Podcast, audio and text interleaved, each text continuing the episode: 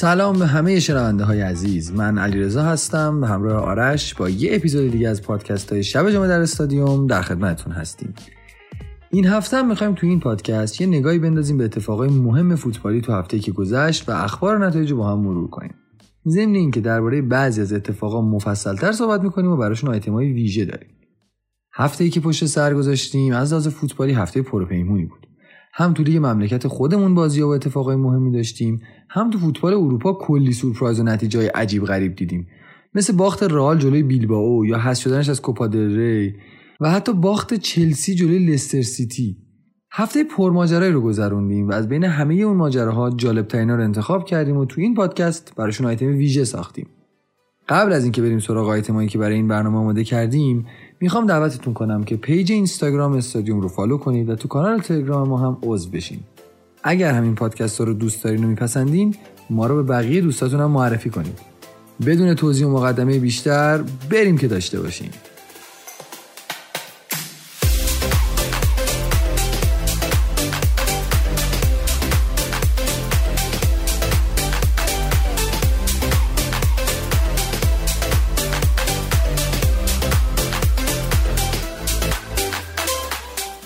قبل از اینکه بریم سراغ این هفته و ماجراهایی که توش اتفاق افتاد من باید یه چیزی رو بگم.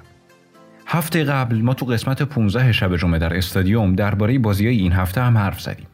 از این گفتیم که رئال احتمالا اتلتیک بیلبائو رو می‌بره و یک شنبه قرار ال کلاسیکو داشته باشیم یا اینکه سوپرکاپ اسپانیا و کوپا دل ری تنها امیدهای رئال و بارسا برای جام بردن تو این فصل هستند این تیکه مربوط به قسمت قبلیه.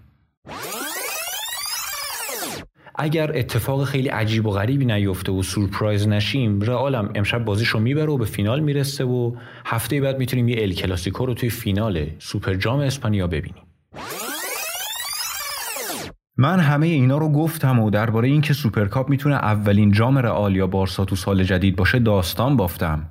ولی آخرش چی شد؟ رئال به اتلتیک بیلبائو باخت و اصلا به فینال نرسید. تازه تو همون فینال هم بارسا از بیلبائو باخت و یه جام دیگه از کفش رفت. جالب اینه که ماجرا به اینجا ختم نمیشه. یه لفظ دیگه هم اومدم که اتفاقا این یکی عملی شد و برخلاف میل خودم کاری کردم که دل گواردیولا شاد بشه. این یعنی اگر بازی یک شنبه شب منچستر و لیورپول مساوی تموم بشه خوشحال ترین آدم روی کره زمین پپ گواردیولا است. خلاصش این که این چیزی که من دارم لفظ نیست. اسای موساست. هر چیزی که احتمال می‌دادم اتفاق بیفته برعکسش پیش اومد. هر چیزی که دوست نداشتم اتفاق بیفته اتفاق افتاد. با این حساب تو این پادکست و پادکست های بعدی اگر درباره برد و باخت و شانس قهرمانی هر تیم حرف زدم شما خودتون زحمت بکشید تو ذهنتون برعکس اون اتفاق رو تصور کنید و مطمئن باشید همون جوری میشه. ضمنا اگر دوست ندارین لفظای من شامل حال تیم خودتون بشه می‌تونید یه مبلغی رو برای من واریز کنید تا دیگه کلا درباره تیم شما حرف خوبی نزنم.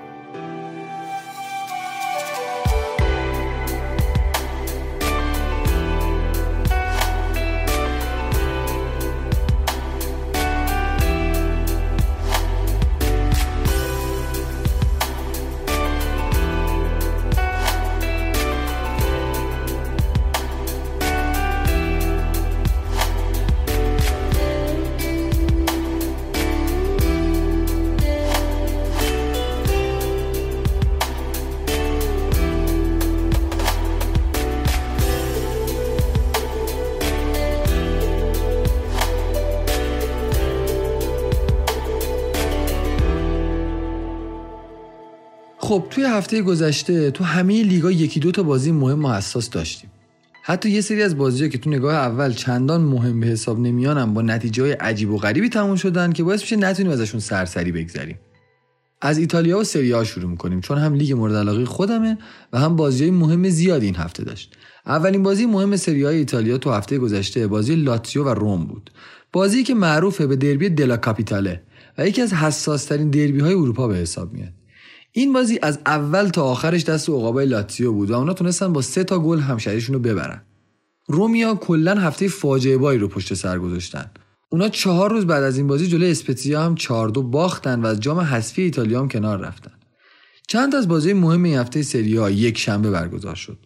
ناپولی که اسمت فیورنتینا رو درید و 6 تا بهش زد. بازی آتلانتا و جنوا سف سف تموم شد و مهمترین بازی اون روز یعنی جدال اینتر و یوونتوس دو هیچ به نفع اینتر تموم شد. بازی اینتر و یوونتوس که بهش دربی ایتالیا میگن فارغ از وضع جدول و امتیازهای تیما یکی از مهمترین بازی های کل فصله. این سری چون هر دو تیم تو کورس قهرمانی سری ها هستن حساسیت بازی چند برابر بیشتر هم شده بود. اینتر که بیخ گوش میلان تو رده دومه این بازی رو هم برد تا موقتا بره صدر جدول. برد دو هیچ اینتر اولین بردشون جلوی یووه با کلینشیت از سال 2010 بود. ضمن اینکه اینتر با بردن این بازی برای اولین بار از سال 2016 تونست بالاخره یوونتوس رو ببره.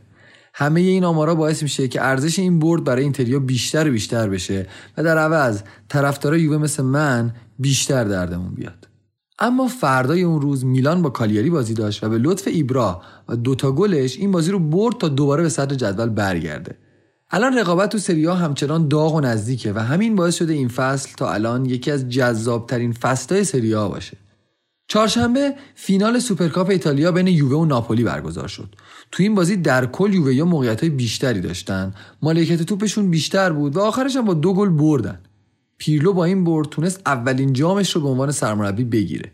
هرچند انتظارا از یووه و پیرلو زیاده اما همین جام برای اینکه فشارها کمتر بشن کافیه. حداقل موقتا. اما بوندسلیگا. تو بازی شنبه شب بوندسلیگا دورتموند و لایپزیگ به ترتیب جلوی ماینس و وولسبورگ مساوی کردند تا عین آب خوردن امتیاز از دست داده باشند. بایرن با فرایبورگ بازی داشت و این بازی سختتر از اون چیزی که بایرنیا انتظار داشتن پیش رفت و دو یک برنده شدن.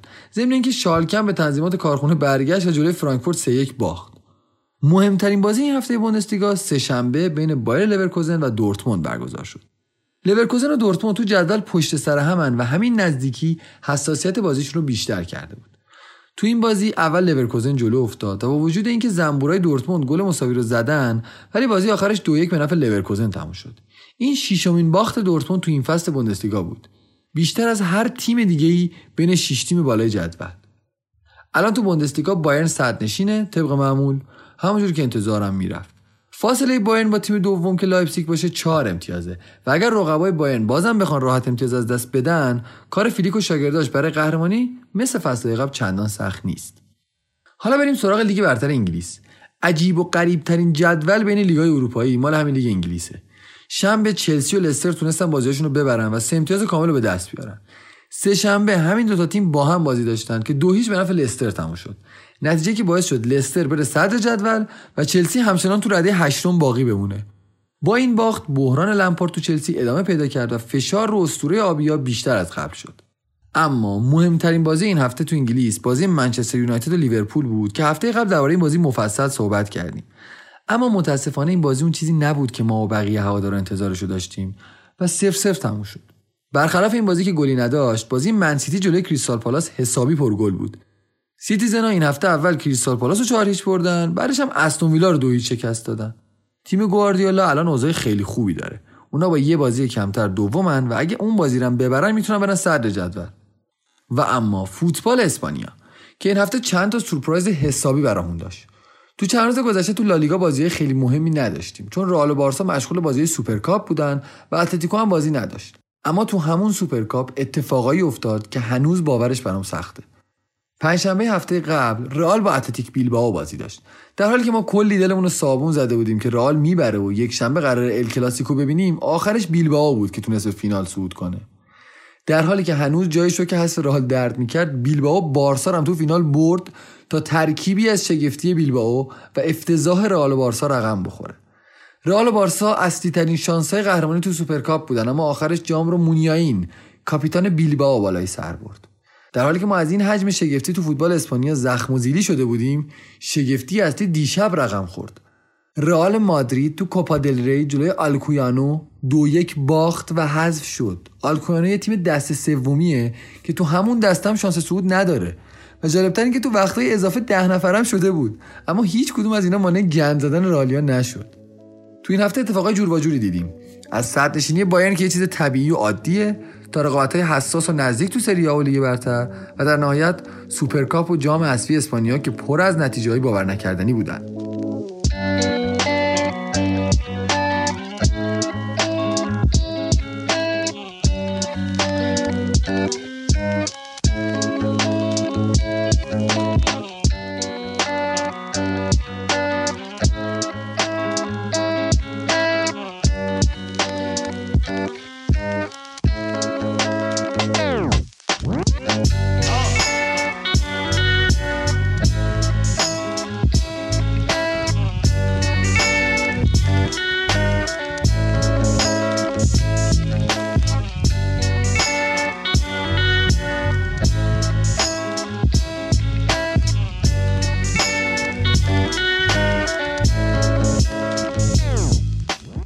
آیتم قبلی خیلی سریع و فشرده بازی های هفته گذشته رو مرور کردیم.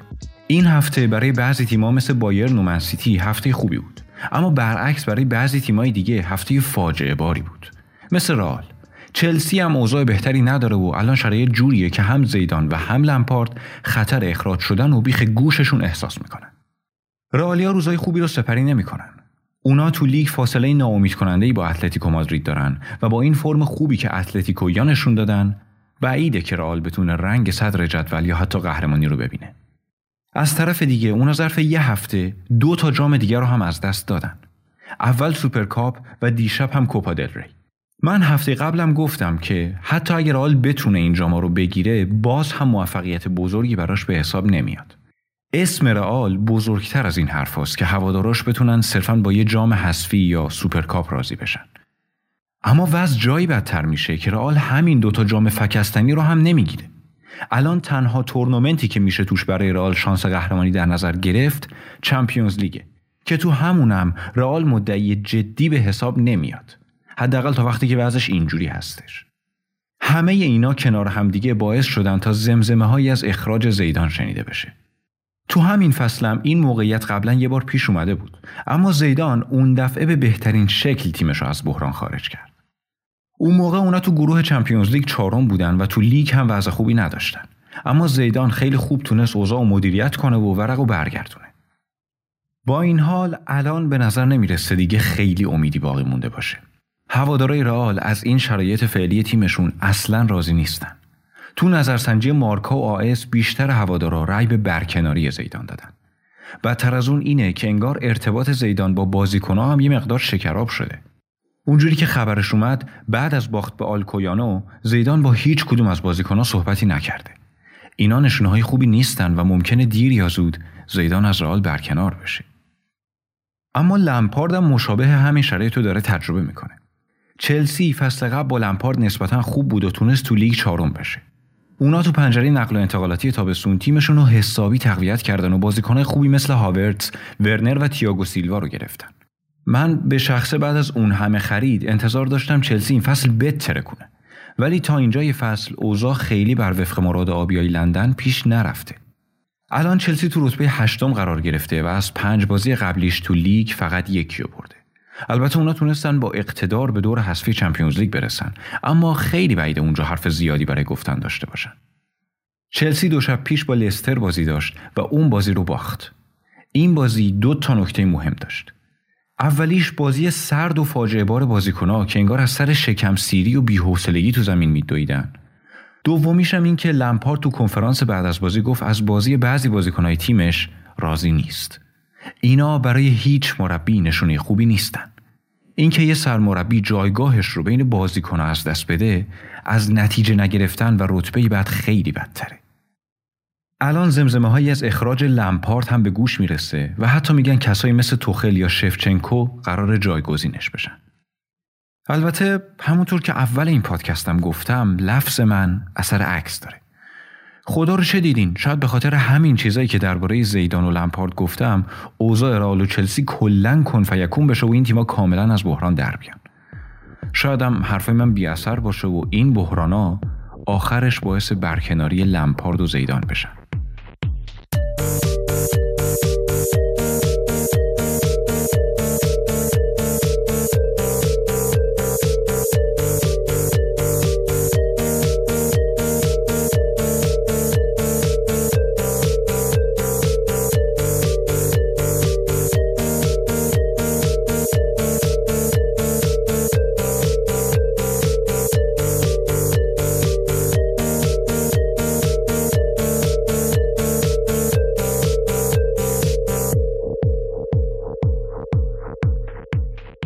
وقتی به لیگای معتبر اروپایی نگاه می‌کنیم می‌بینیم که توی همه کشورها یکی دو تا تیم قدرتمند از پایتختشون حضور دارن. مثلا تو اسپانیا رئال مادرید و اتلتیکو مادرید به عنوان تیمای مدعی از پایتخت این کشور هستند تو ایتالیا روم و لاتزیو اگرچه جز قدرت اصلی به حساب نمیان اما همیشه تیمای قدری بودن. تو فرانسه قدرتمندترین تیم تو چند سال گذشته پاریس سن بوده که برای پاریسه. تو انگلیس هم چلسی و آرسنال تیمای پایتخت نشینی هستن که از قدیم تا الان جز بزرگترین تیما به حساب میان. این وسط اما تو آلمان همچین وضعی نیست. قوی ترین تیم آلمانی از گذشته های دور تا الان بایرن مونیخ بوده که برای شهر مونیخه. بعد از اون هم تیمایی مثل دورتموند و تو چند سال گذشته لایپزیگ مطرح بودن. برلین به عنوان پایتخت آلمان هیچ وقت یه تیم مدعی و قدرتمند نداشته. اما امسال یه کمی شرایط فرق کرده نداشتن یه تیم پایتخت نشین قوی از نظر بعضی نقطه ضعف برای فوتبال آلمان به حساب میاد. اینطور که به نظر می‌رسه امسال این نقطه ضعف برطرف شده. یونیون برلین تیمیه که امسال بهتر از اون چیزی که انتظار می‌رفته عمل کرده و حالا تو رتبه ششم جدول قرار گرفته. اونا تو 17 بازی 32 گل زدن و 28 امتیاز گرفتن. تو همین هفته گذشته یونیون برلین بایر لورکوزن رو شکست داد و از لایپزیگ هم یک هیچ باخت. برای یه مدت طولانی هرتا برلین به عنوان تیم اصلی شهر برلین در نظر گرفته می‌شد. هرتا تو دهه سی میلادی تونسته بود به قهرمانی آلمان برسه اما بعد از اون هیچ وقت جز تیمای شاخ و مدعی به حساب نمی اومده همین الان هم هرتا تو رتبه 14 همه و نزدیک منطقه خطر. در عوض یونیون برلین که فصل قبل برای اولین بار در تاریخ تونسته بوندسلیگا راه پیدا کنه الان شانس اینو داره که به لیگ اروپا راه پیدا کنه. واقعیت اینه که با توجه به فاصله کم بین تیم‌های بالانشین بوندسلیگا حتی بعید نیست که یونیون سهمیه لیگ قهرمانان اروپا رو بگیره. اونا تیم بالانسی دارن که ضمن حفظ تعادل تو فاز دفاعی و حمله با جنگندگی و استقامت خیلی زیادی بازی می‌کنن. و همینجوری تونستن جلوی بایرن ترسناک فلیک مساوی کنن یا لورکوزن رو ببرن. ستاره چندان خاص و شناخته شده تو اونیون حضور نداره و این تیم هم که دومین سال حضورش تو بوندسلیگا رو سپری می‌کنه تیم پرمدعایی نیست.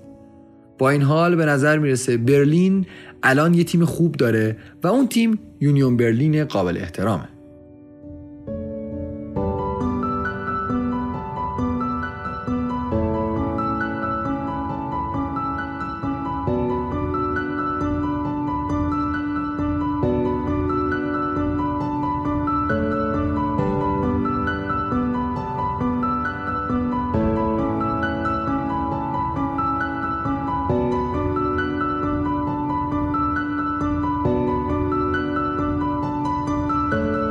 خب دوستان کم کم داریم به آخر این اپیزود شب جمعه در استادیوم می‌رسیم و طبق عادت همیشگیمون می‌خوایم یه نگاهی بندازیم به بازی های هفته آینده.